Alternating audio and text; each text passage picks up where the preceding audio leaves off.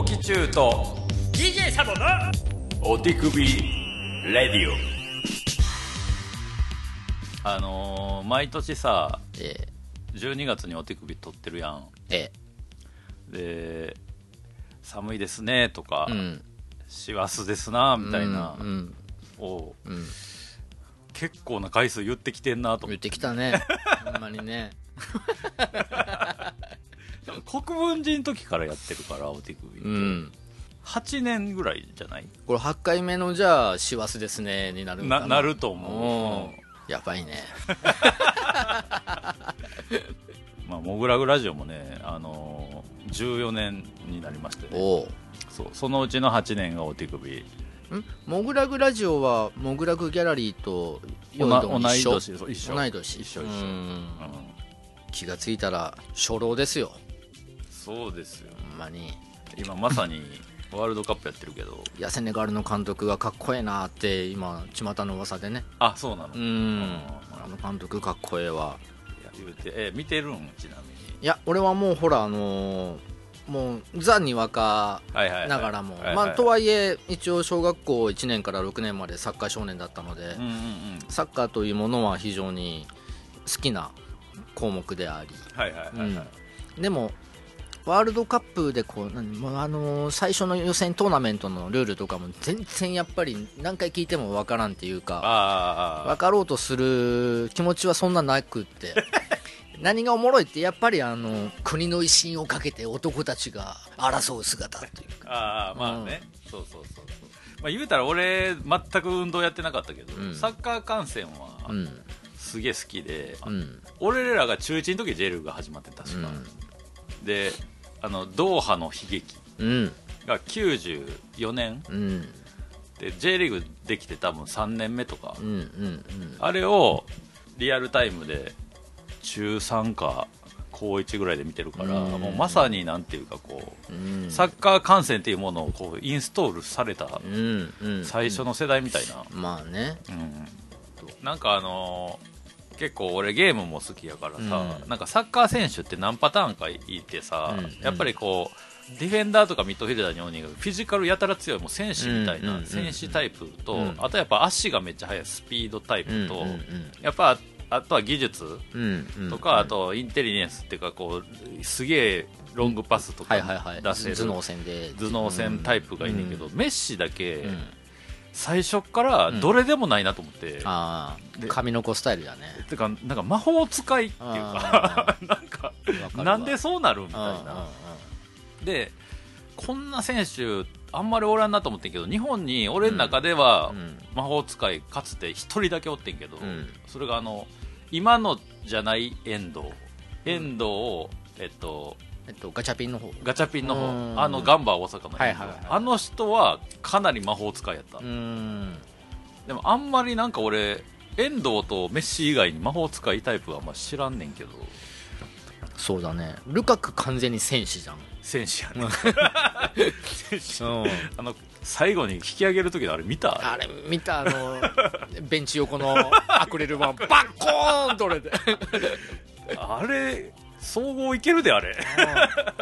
あれ本人の雰囲気的に外れた後のあの顔の表情的に やばい外れてもうた。みたいな天然の天然の力持ちのリアクション俺が強えのかアクリル板が弱えのかみたいな考えながら。う うん。んあったみたいな、でまあベルギーでいうとだからアザールっていうのがいてんけど、まさかのあの今回兄弟で参戦っていう。もうあ本当？立花兄弟やみたいなアザール兄弟いるんだ。弟が俺初めて見たけど、うん。何？ゴザール？そんなバザール。でバザール。バザールでゴザール。いやほんまにベルギーって漫画みたいやねんなほんまに。だから。うん。だって国を代表する11人のうち、うん。2人兄弟ってやばない？あそうね。うん、うん。バザール兄弟出たりしてたけど。まああ、うん。その2人は割とスピードと技術って感じうだった、ん。まあなんか正統派っていうか、うんちなみにシーボーイズの中は2人兄弟で1人いとこっていう。まあ8人なんですよね。むしろ身内とそれ以外ぐらいの比率やけどねシーボーイズは。もともと6人であの2人をこう編成した時に俺と同い年のモッさんっていう人と、うん。あの最年少のその時1 5 6歳だった一里っていうやつを加入したんだけど、で一里がまだ1 6 7ぐらいの時に、お台場でシーボーイズでイベントみたいな感じではいはい。ライブパフォーマンスやって、うんでその時の写真を一里にこの前見せて、お前この時そもう今一里はね二十歳ぐらいになってる、はいはいはいはい。うん。もう結構前のはい昔の話、56はいはい。年前の、この時どんな気持ちだった？って聞いたら 正直嫌でしたって言って だよなっつって。まあ二回りぐらいちゃうもんね。思春期でこんな格好させられたら嫌じゃないの？っつって。ただあいつ一里の場合は俺と出会う前にあのーシーボーイズの映像を見てシーボーイズの俺のコスチュームをコスプレして撮った写真を俺お父ちゃんに見せられて、うちの息子こんなんやっててって。あへえそう。で俺がお父ちゃん俺がシーボーイズなんて知らずに言ってきたから「はいはいはいうえー」っつって「これ俺っすね」って言ったら「えー」ってなってのそこまでのなんかプロセスがあるからあはいはいはい。熱い物語なんだけど 本人は嫌だったんだって。見てる見て真似する分にはそうそう、うん、憧れはするけど、うん。絡みたくはない。入りたいではなかったみたいな。なんやねんつって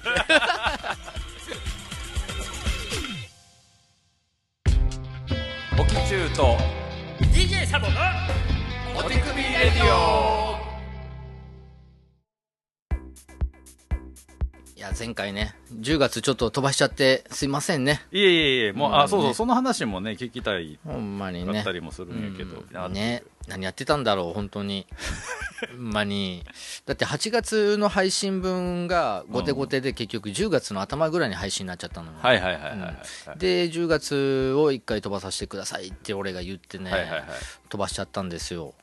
なんかでも SNS で見る限りなんかいろんなそれこそ地元も含めてそいろんなとこでなんかうそう。お店みたいな感じ？えっとねまず10月の頭ん？違うか。11月の頭か、あれ？10月の頭？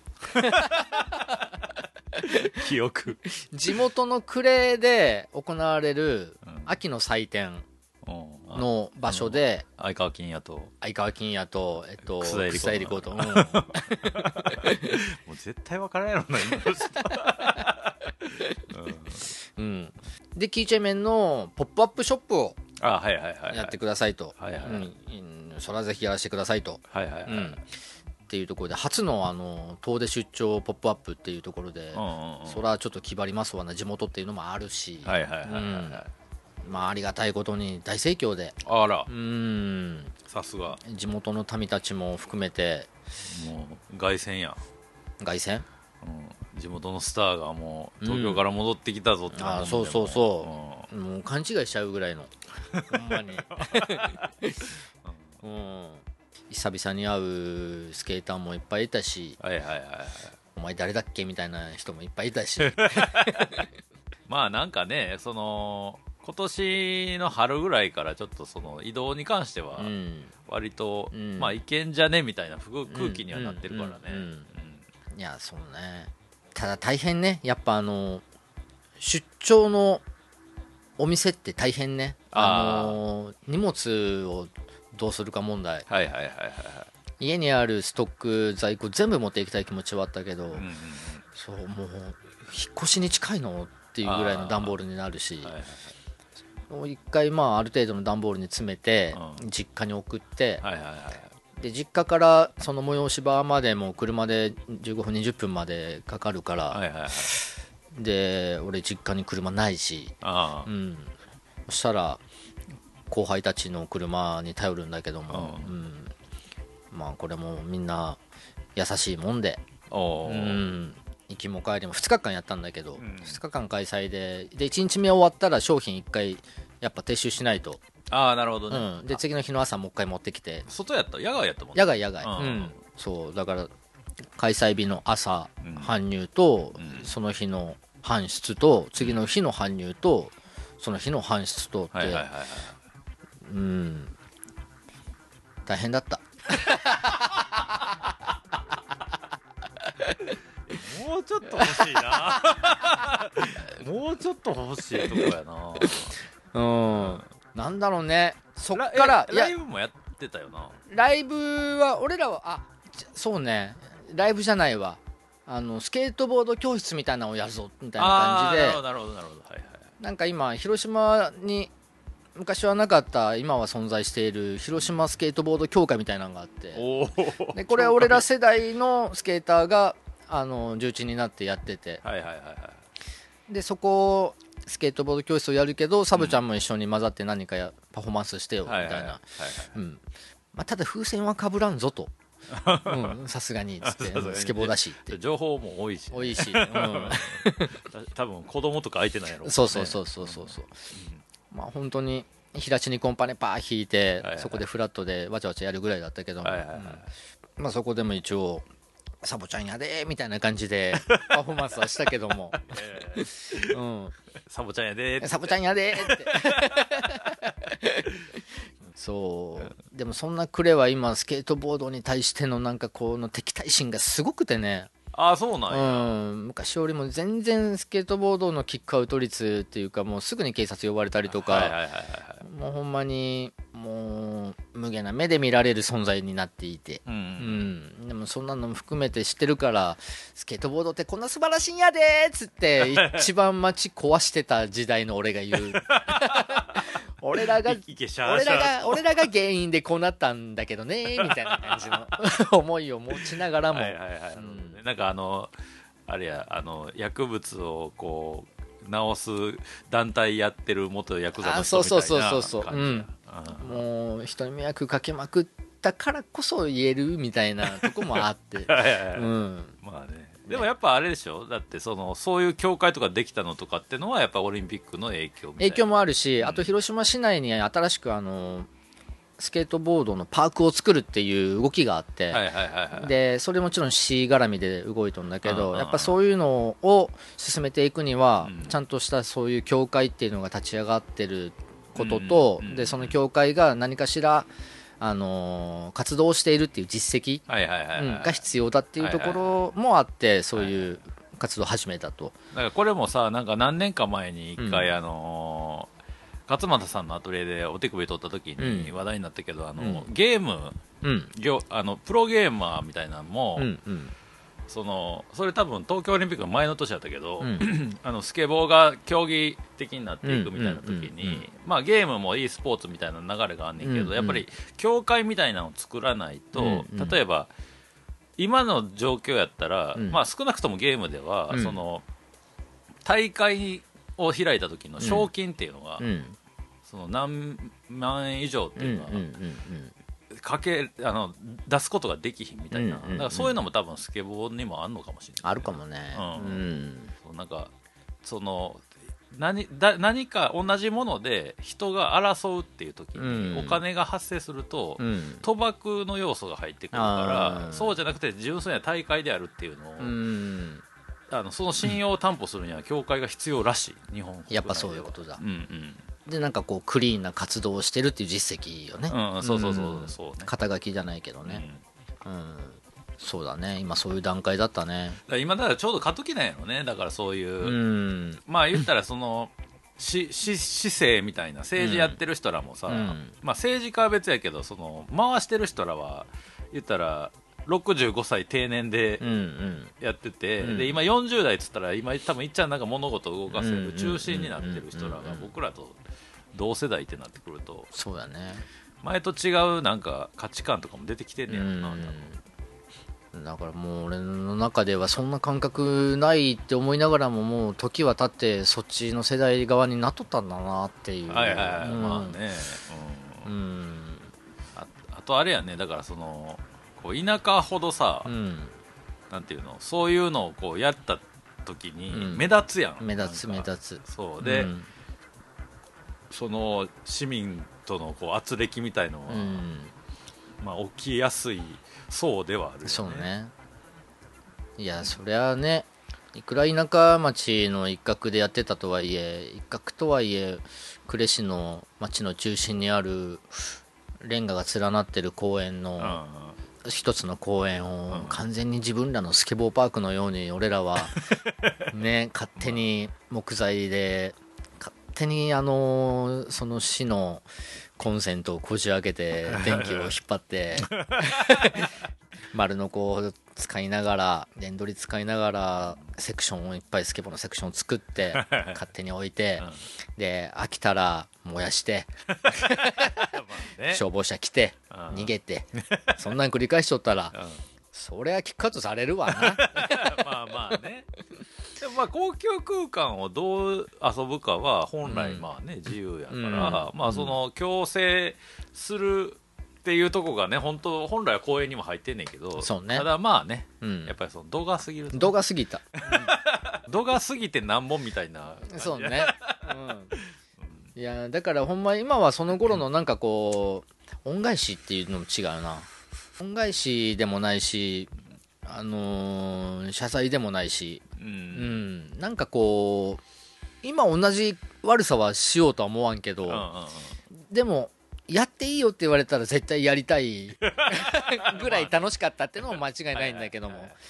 うん。まあだからやっぱ原始人がうん。やっぱちょっとこう社会性を帯びたというか。あそうね。ううん。ん、やっぱカルチャーの始まりは常にどれも全てそうやなはずなんでね、うんうんうんそれは無法地帯でやったらそうなるわなっていう。そうそうう。ん。そのために法は必要なんだなっていうのを学んでいくっていう、そうそうう。ん、お4 5 6になってはやっと気づいたかな。喋りも優しくなってる。おきちゅうと。DJ サボのお手首レディそのまあだんだん競技化していくスケボーうん。ですけれどもう、ん。まあよしあしはありながらでもそうくれからだってあれやろ？オリンピック選手とか出たらもう超大人たちも超大喜び。くれから出たらそれはもう城みちる以来の盛り上がりを見せるだろう。イルカに乗った少少年年以来のスケボーに乗った少年が。そうなんよね。クレクレ発信のそんなおらん。おらんな。あああの子はおるけどあの甘い色の髪色のあーえっと何やっけな。えっとちょっと AV 女優みたいな顔してるそうそうそうそうそう。えっと島谷ひとみ、うん。島谷ひとみっつって。いやそれはひとみちゃん俺ダブルデートとかしとるから。え？そうなん、うん。上京する前に高校生時代の時に、うん。これ言ったら怒られるかな。まあいっか。島谷ひとみのひとみちゃんはうん。高校生時代に、うん。あの俺の同級生のスケーターと付き合っとってうん。でダブルデートとかしてるから。いやそれさなんかその島谷ひとみ思い出す時に AV 女優みたいなって言ったら俺はちょっと悪いなと思ったけど、うん。思い出せへんサボちゃん。だからさっき言ったじゃんこれやねん。もう思い出せない病がすごいのよ。あー。だからさっきもクレでお祭りキーチェーン目のポップアップしました。何月だっけ？まだ2ヶ月経ったか経ってないかぐらいよ。はいはいはいだ10月の頭だったよ確か。うん。だってそれだけじゃなかったやろその後にねうん。ファットブロスってあの中野のあはいはいはいはい。うんスケートショップではいもうそこでは完全にソロポップアップショップはいはいはいをやらせてもらって、ううん。ファットブロスのお店のすぐ隣隣っていうかもうほぼ隣接なんだけどうんうんうん。もともとパチンコの監禁所だった極狭スペースはいはいはいはいはい。が空いてファットブロスがそのままそこ借りてああ。ギャラリースペースみたいな感じにしとって。はいはいはいでそこで4日間、うんううんん、キーチェーンメンのポップアップをやるっていう。うんうんでどうせファットブロスでやるんだからファットブロス周りのあの絵が得意な好きな子たちにはいはいはい。あの今回の「ポップアップのメインビジュアルを募集してうん書いてもらって、でその中からあの選抜してうん。今回のメインにしましょうみたいな。あはいはいで結構募集してでいっぱい書いてくれて。うんうんもう大人のパキッとしたキーチェーン面のかっこいい絵から子供たちの「なんやねんこれ」みたいああななるほどね、うん。そういうのも入れて、うん、入り混じって、はいで全部総合で目を通して、よしこれに間違いないっていうのになったのが、今回の「キーチェンメンゴッド」っていうタイトルの絵なんだけど、小学6年生の朝日っていう子が描いてくれたんだけど、もちろんスケーターではいはいスケボーするんだけうんど、で、まあ、絵ももちろん可愛かったのよ。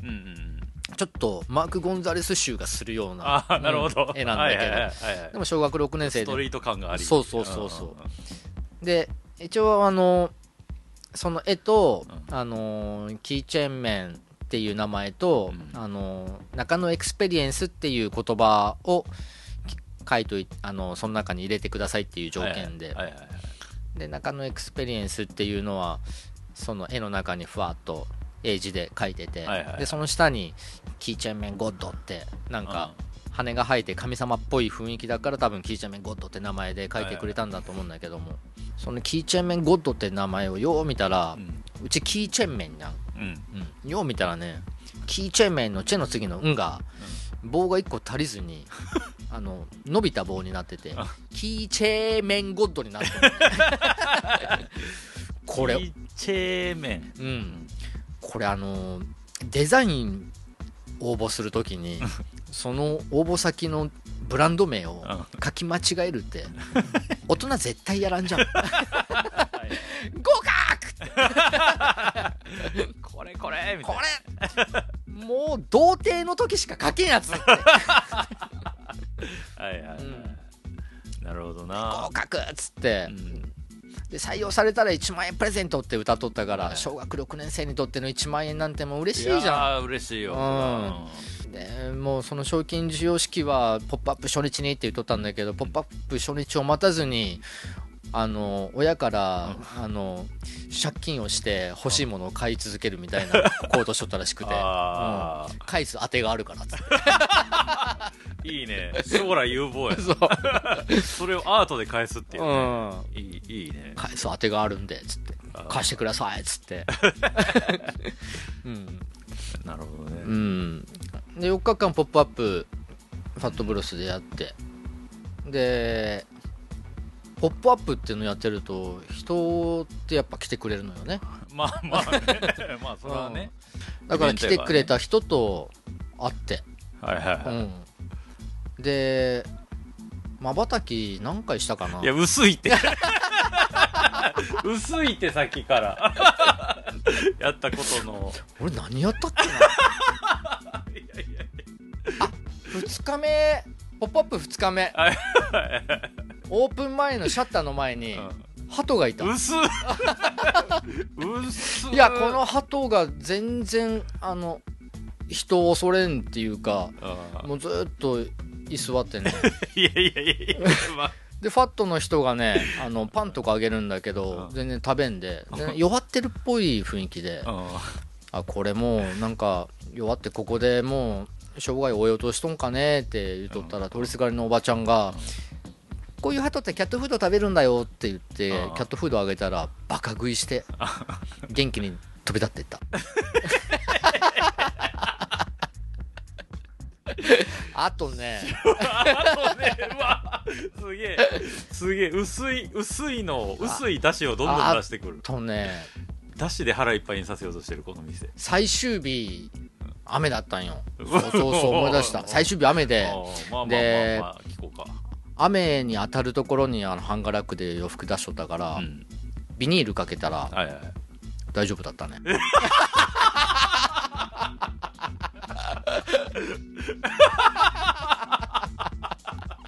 え？え？どうしよう。酒が進んでまううっす。うっそいなあとあ来週。え 未来？来週の12月15日ヘビーシックゼロってあの中野のクラブで久々にパンスト風船 DJ やります。あ、ん。いやいやいやもうちょっと一回休んでるからもうめちゃくちゃもうくめども尽きぬネタがあると思いきやぐらいかな2022年 おきちゅうと DJ サボのおきくびレディオ。えーじゃあもうちょっと俺が何やってたかの話もしていいですか？じゃあちょっと。うん。俺終わっちゃった。いやお俺らね、うん。あれなんですよ。あのいやなんか逆に俺もなんかや何やってたかなと思ったんやけど、うん。そういえばそのあのー逆に言うとモグラグラジオでこの話する機会がなかった話が一個だけあって、うん。あの本作ったんですよモグラグ。あ前言ってたねそういえば。そう。うん。それ漫画本なんやけど、うんうんその湯葉優作っていうのと大西大っていう2人のうん。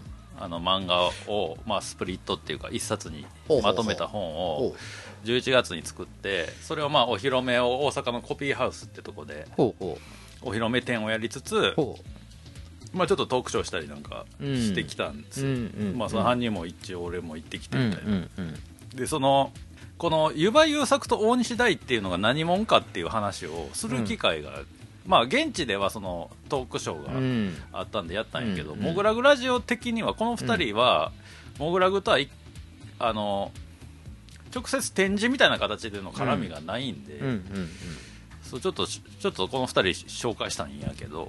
あ今回？このこのラジオで？ラジオで。あそれ無理っすね。いやいやいやいや雨の日に服に濡れたあかんからビニールかけたよりかは面白いと 思うんやけど。ま？うん。じゃあ聞こうか。まあでもね湯葉ってのはあのーこっちにあのもこ今の御徒町のモグラグになってから知り合ったやつではあるんやけど、もともと愛知県出身の、うん。あの野良犬みたいな男で、あの三重県に日生学園っていううん。有名な学校があるんですけど、うん。あのダウンタウンのまっちゃんじゃあ浜ちゃんが出たあれ。あのー。今田耕司が脱走したで、はいはいはい戸塚ヨットスクール的な学校そうそうそうそうそう、そこの中退っていうもう輝かしい学歴を持ったうん男で、うで20代前半はなんか地元でチーマーみたいなことをしてて、ん。そのチームを愛しすぎて、うん。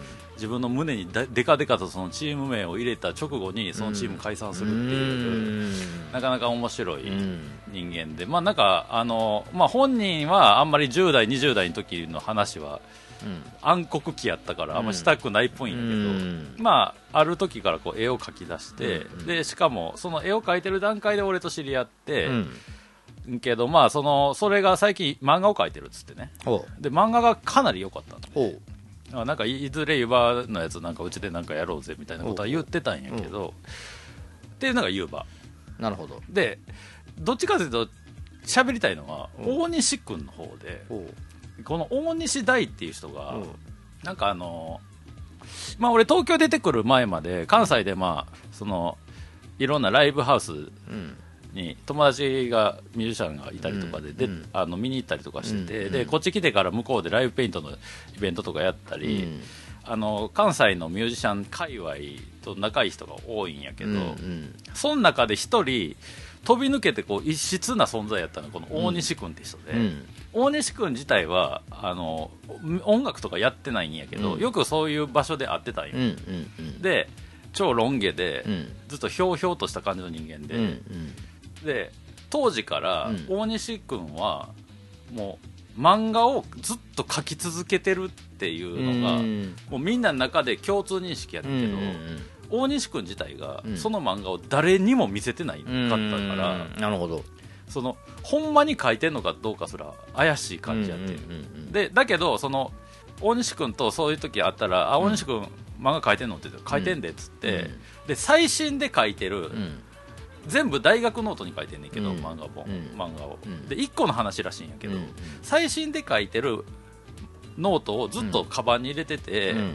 それだけちょろって見せてくれるうんみたいな、でもあんまり見ようとしたらあもうそれ以上見たらネタバレになるからとか言って、うんうんでどんぐらい行ったんっつったらその20年で大学ノート100冊を超えたみたいなことになってて、結構な量だね。そう、うん。でそういうなんかこうちょっと都市伝説みたいな男をやったのよ、大西君っていうのが、うん。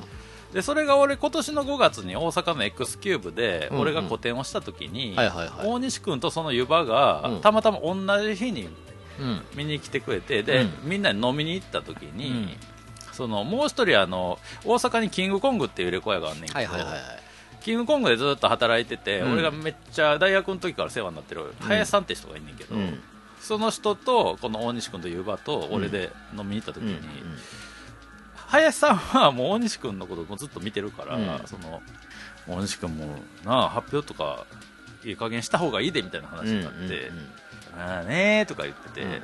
そしたらなんか俺も要点勢いで、じゃあこれも一個の縁やし、うん。そそその場で湯葉と大西君を会ったからさ湯葉と大西君の漫画本モグラから出すわってうおうパッて言言言ったのよ。おうあの太田に確認も取らずに。おうおうでそれで話が進んでおで今回大西君の漫画世界初出たっていうまあこれ自体はうんなんか僕らの中ではすごいでかいことやなるほどね、うん。だけどまあ世間的には誰やねんっていう、まあね。誰やねんな人の漫画なんやけど、うんうんうん。大阪の一部界隈ではうん。このことが結構なんていうかざわついてるとか、うん。で中にはもうあれやねあのあのヘンリー・ダーガーっておるやん。ヘンリー・ダーガあの死んだ時に、ー、うん。あのず一人暮らしでじいさんで、うん毎日同じバーの席に座って酒を飲んでた、まあうん。近所ではホームレスやとしか思われてなかったんやけおどう死んだ時に大家さんがヘンリー・ダーガーの家や部屋部屋開けたら、うん。中から大量の作品が出てきて、うん。でアウトサイダーアートのもう超ヒーローにえー。死後なったんやけど、うん。っていうルートうん。もうありやなってなんか思ってた人もいたらしくてうん大西君うん。大西大という作家に対して。だけど俺はいやでもやっぱそれは生きてるうちにそう。なんぼやろっていう。とうん。も思うし、なんか大西君の作品をじゃあ発表するのってどんなタイミングで誰やねんってなった時に、うん。いやモグラグいいんちゃうかなと思ってうん。やって、あのその本を、まあこの11月にリリースしたっていうのはうん。結構あったんやけど、なんかこういう人間自体が結構あんまり珍しいんで。大体絵とかなんか表現してたらうん。発表するのがまあまあね。普通というかうん。ね、そうじゃないルートでずっと書き続けてたまあちょっとだって本人がそれを望まずして書いとったっていうことそでもあるわけじゃん。そうだ。それってアーティスティックな話じゃん？大西君にとってはだから書くことがうん。もう日常になってたから、うん。発表するっていうのはなんかそんなに重要ではなかったっていう人がいたいるんですよ、うん。えそれはもうリリースされてるされてるされてる。後でまた見せるけど。どこで買えるんですか？あモグラグギャラリーの方まであ、モグラグギャラリー、どこにあるんですか、それは？えっと御徒町にございます。御徒町、えーあとまあオンラインでも買えますし、まあ、えー大阪ではエクスキューブとコピーハウス。あコピーハウスないんかな。まあ一部場所で買えます。えー本のタイトルは？えっとね SF ぬるぬるっていう。やばいね、SF ぬるぬる。うんそう。はい、ぜひお願いします。はい、お待ちしてます。おきちゅうと DJ サボのお手首レディオ。いやーでもなんかどうやったんですかね今年は。どうやったんですか？うーん、何年だっけ、え？今年。2022うーん、来年うさぎ年ですよ。さすがにやっぱ偉いもんで隔月で8年が喋ってきただけのことあって、こう相方のこう綺麗の 悪さという今日調子悪いでしょ。そうなのよ。うん。いや、ここ数日間ずーっと、あの、映像編集ああしとって。こも、ってたんや、うん、あもうね、なんか何かこう考え事をしようとすると、ああそこもう0.2秒削ろうかなとか、うん。うん、あのーあのショット、あのシーンやっぱ入れ替えようかなとか、もうずっとそんなことばっかり考えとったから、はいはいはい。あのー正直こう、エロいことを考えるっていう時間が最近少なかったのね。ああ、うん。はいはいはいはい。そんな自分がすごい嫌で。早く出したい。このもう早く終わらせて。エロいことだけを考えたいっていう時期に入ってんのね今。あ、うん、だから溜もう。あの教えてほしいえ？俺に。な 何を？えエロいこと？エロいこと。なんかこう教えてほしい。言ってほしい、うん、思い出させてほしい。とりあえず次回のメールもう原点回帰で最近あったエロいことっていうテーマにするじ最近あったエロいこと？ゃあ、うん、俺ない。違う違う違う。を募集して だサボちゃんがギンギンになるようなエピソードを教えてもらおうよだから。あー教えてほしい、うん。だって俺最近本当におっぱいの柔らかさ忘れかけてるもん。今もう手がもう。思い出したい。もうさっきからずっと手がもうね、なんかこう。だからやっぱお手首じゃん私たち。そうね。仮にも。仮にもね。仮からの。お手首の先端から発されるものってやっぱりパイオツじゃん。バイオバイオは先端というか その先端がお手首な先の端からいやいやいややっぱ人間の一番先頭にあるものってやっぱ乳首だと思っとるから。まあね、うん。背正せって言われたらまず乳首がピッて体の一番先頭に行くわけだ。そうそうう、ん。勃起してない限りは。そうね。うん。うん。だからいいラジオネームだったなと思って。お手首出しちゃって。だからやっぱおっぱいにしよう。もう来年おっぱいから始まろう。もう決まり。そうしましょもうずっと手をさおっぱいたわわなおっぱいをこうこれ俺今持ち上げるみたいなうこれエアパチカで遊んでるだけだから、うんカチャカチャカチャカチャそうしよう。うん。おっぱいから始めていく、もうおっぱいにしよう。ううんおっぱいのこと聞こう。おっぱいのこと全部聞こ じゃああなたのおおっぱいのこと。ううん。おっぱいにまつわる話。あなたにとっておっぱいとは？ああなるほど。うん。またこれは深い話になりそうではあるな。結局人間おっぱいから始まったわけで。うん。そうね。おっぱいにまつわる話、うん。うん、うん。おじゃあちょっと募集しますんで。うん。2023年ね。うん。もうおっぱいだったら何でもいい そうしよあのねサボちゃんが溜まってますんで あのちょっとなんかサボちゃんがちょっともう調子良くなるようなメールをぜひ景気のいいやつを一発。う そうね。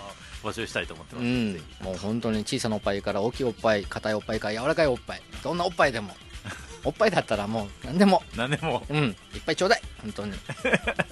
うん。おっぱいの話、おっぱいの話。よしじゃあこれでいこう。うん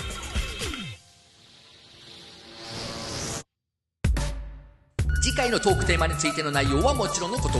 あなたのエロさをこっそりと教えてくれたり番組への質問だったりファンクみたいなことだったり何でも OK です。宛先はインフォアットモグラグドットコム。info at moglag.com 懸命にお手首レディオ宛てと書いて送ってください。もしくは Facebook のお手首ページからダイレクトメッセージで送っていただいても OK です。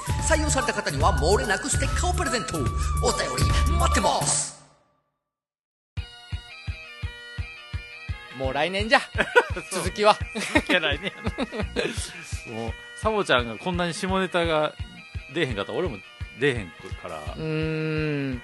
なんか下ネタってこう出そうと思ったら偽物だからね結局。あジェネリック。うんジェネリック。あそうジェネリック下ネネタタははダメよね、うん、やろうと思ったらできるけど、うん。やっぱお手首ではそれはやりたくないと、はいはいはい。本当にその日本当にエロい思いで出た言葉だけをここでは告げたいからうん、ジェネリックな下ネタでお手首を埋めたいなんていう気持ちは俺にはねえな。かっこ悪い。素敵。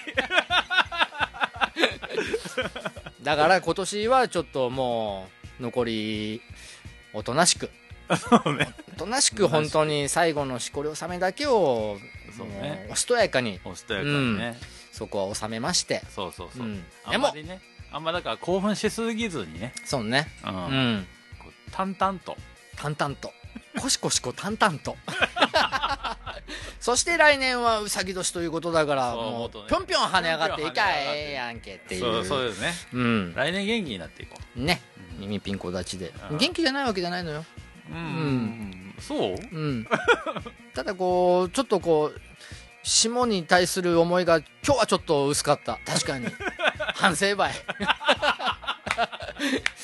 人生反省の繰り返しばい。そうね。だってもう今日もう導入からあれやもん。なんか何やったかな 何やっとったかね。とかねやっぱり。うん。薄薄薄味サボちゃんはやっぱ良くないんじゃないですかだからいっぱいなんかいろんなことやりすぎたら逆に忘れちゃう 意外と、うん。そうねそうね。やっぱ一個一個大切にね。大切に、うん、その時その時は大切にやっとんだけどね、うん、うん。やっぱり人生も女にもやっぱり一回一回が。本番なんで、ほんとね。うん。本番じゃないとこも含めてね。うん。本番、本気。渾身婚礼で今週そんなこともない。なんだっけ？成婚投入？なんだっけ？えーっと。えー一級入婚的な？うん。でもなんかけ結婚高尊みたいな。ああえっと。えーっとえっと。でもねそれはまだ健婚一滴的なこと？全身全霊？全身全霊？あー。ちょっと違うけどまあいっか。うんまあそんな感じでね。全身全霊でいきましょ行きましょう、うん。来年は。う来年は。来年も。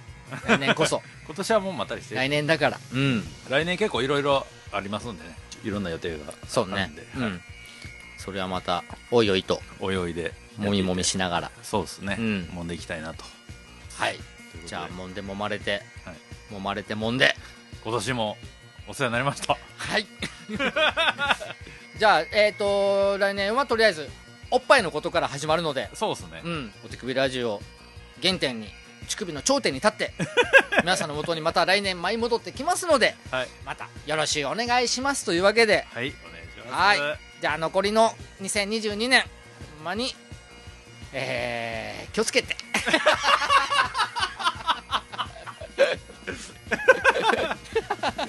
友達来た時の帰りやですね、あんまこうへん知り合いぐらいの人来た時のやつやで。隣町ぐらいに帰るやつやのやつやね。気をつけまあでもまあ無事にね2023年を迎えましょうね、うん。ということでね。おっぱいとともにはい、うん。ありがとうございました。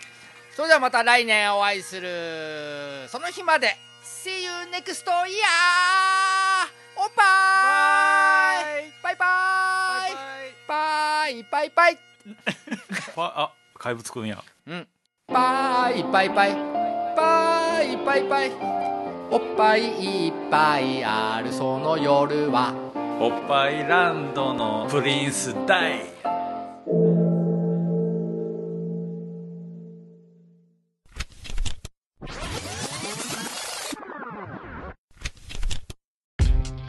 イオキチューと DJ サボのお手首レディオエンディングです。はいというわけでございましてこれにてモグラグの2022年も終了とモグラグラジオもね含めてねはい。いや今年も皆さんお世話になりましたとお世話になりました。いうわけでじゃああの一旦ねちょっとおわすお休みいただきますんで次の展覧会のインフォメーション太田さんの方からお願いしますはい。2023年の一発目の展示。はい東春横展実験漫画コミックはミュージックのようにボリューム7。はい2023年1月7日土曜日から1月29日日曜日までです、はい。えー1月7日土曜日の初日はオープニングパーティー18時から21時で開催いたします。はい。営業時間は13時から20時月曜日が定休日です。ということでですねこの東さんモグラグでは初なんですけどもあのいつもこのいろんなギャラリーであのやってるシリーズの第7弾をモグラグでやるということで、あのテーマがあの一人組の、まあ、ミュージシャンうん。の、まあ、世界観みたいなものをベースに、まあ、漫画のようなペイント作品を作るっていう感じなんですよね。そうですね。ということで今回はその初日の1月7日土曜日のオープニングパーティーで、えー水の旅人さんはいのライブがあります、えー今回のこの展覧会のテーマになるミュージシャンということなんであの入場料無料で夜の19時からモグラグギャラリー内で開催しますんであのお時間ある方はぜひね来ていただけたらなと、そうですね、うんなんか、僕うん。この水の旅人さんのある一曲をテーマに今回ペイント作品を作っているのでその曲一曲のみのライブになります。あははこれを聞いていただけるとなんかこうよりペイントもなんていうか風通しよく見れるっていうかああこういう世界観なんやなみたいなのが分かるって感じなんでしょうね多分ね。多分そうだと思う。うん。まあ、僕も僕らもこの水の旅人さんまだお会いしてないんでライブも含めて楽しみでございますけど。でまあそのこの1月7日の初日まではモグラグギャラリーはあのクローズしておりますのはいで、ちょっとお正月のお休みをいただきます、はい、あのちょっと連絡もつかないかもしれませんのでね、その辺はご了承くださいはい。ということですかね。はい。まあ言うて、あの今年もまあいろいろありましたけど、来年もね、すでに、もりもり 企画をうん、モグ立ラグてている最中でございます。そうですね、あんまり具体的になんかをするつもりはなかったんですけど、一応来年モグラグ15周年の年ではありまして、まあ、結果的にそれをちょっと祝うかのようなイベントも、まあ、あの計画してますんでね、はい。まあ、いずれその辺もあのモグラグラジオを通じてお知らせしたいなと思っております。で年明けのモグラグラジオは、まあ、この東さんのインタビューからスタートかなって感じなんですけど、はい。あの毎年恒例の映画ランキングも一応配信予定になってますんで。楽しみですはいね、これももう15年やってるっていう感じなんですけどね。って感じですかね。はいまあまあ、あの、改めて今年はもう本当にいろいろなアーティストとかお客さんとかね、にお世話になりまして、まあ来年もどうぞよろしくお願いします感じですかね。はいはい。ということで、モグラグラジオ2022年最後の配信はお手首レディオでございました。これも最近こうですね。ということで、モグラグラジオボリューム433でした。ありがとうございましありがとうございまたした。皆様、良いお年を。良いお年を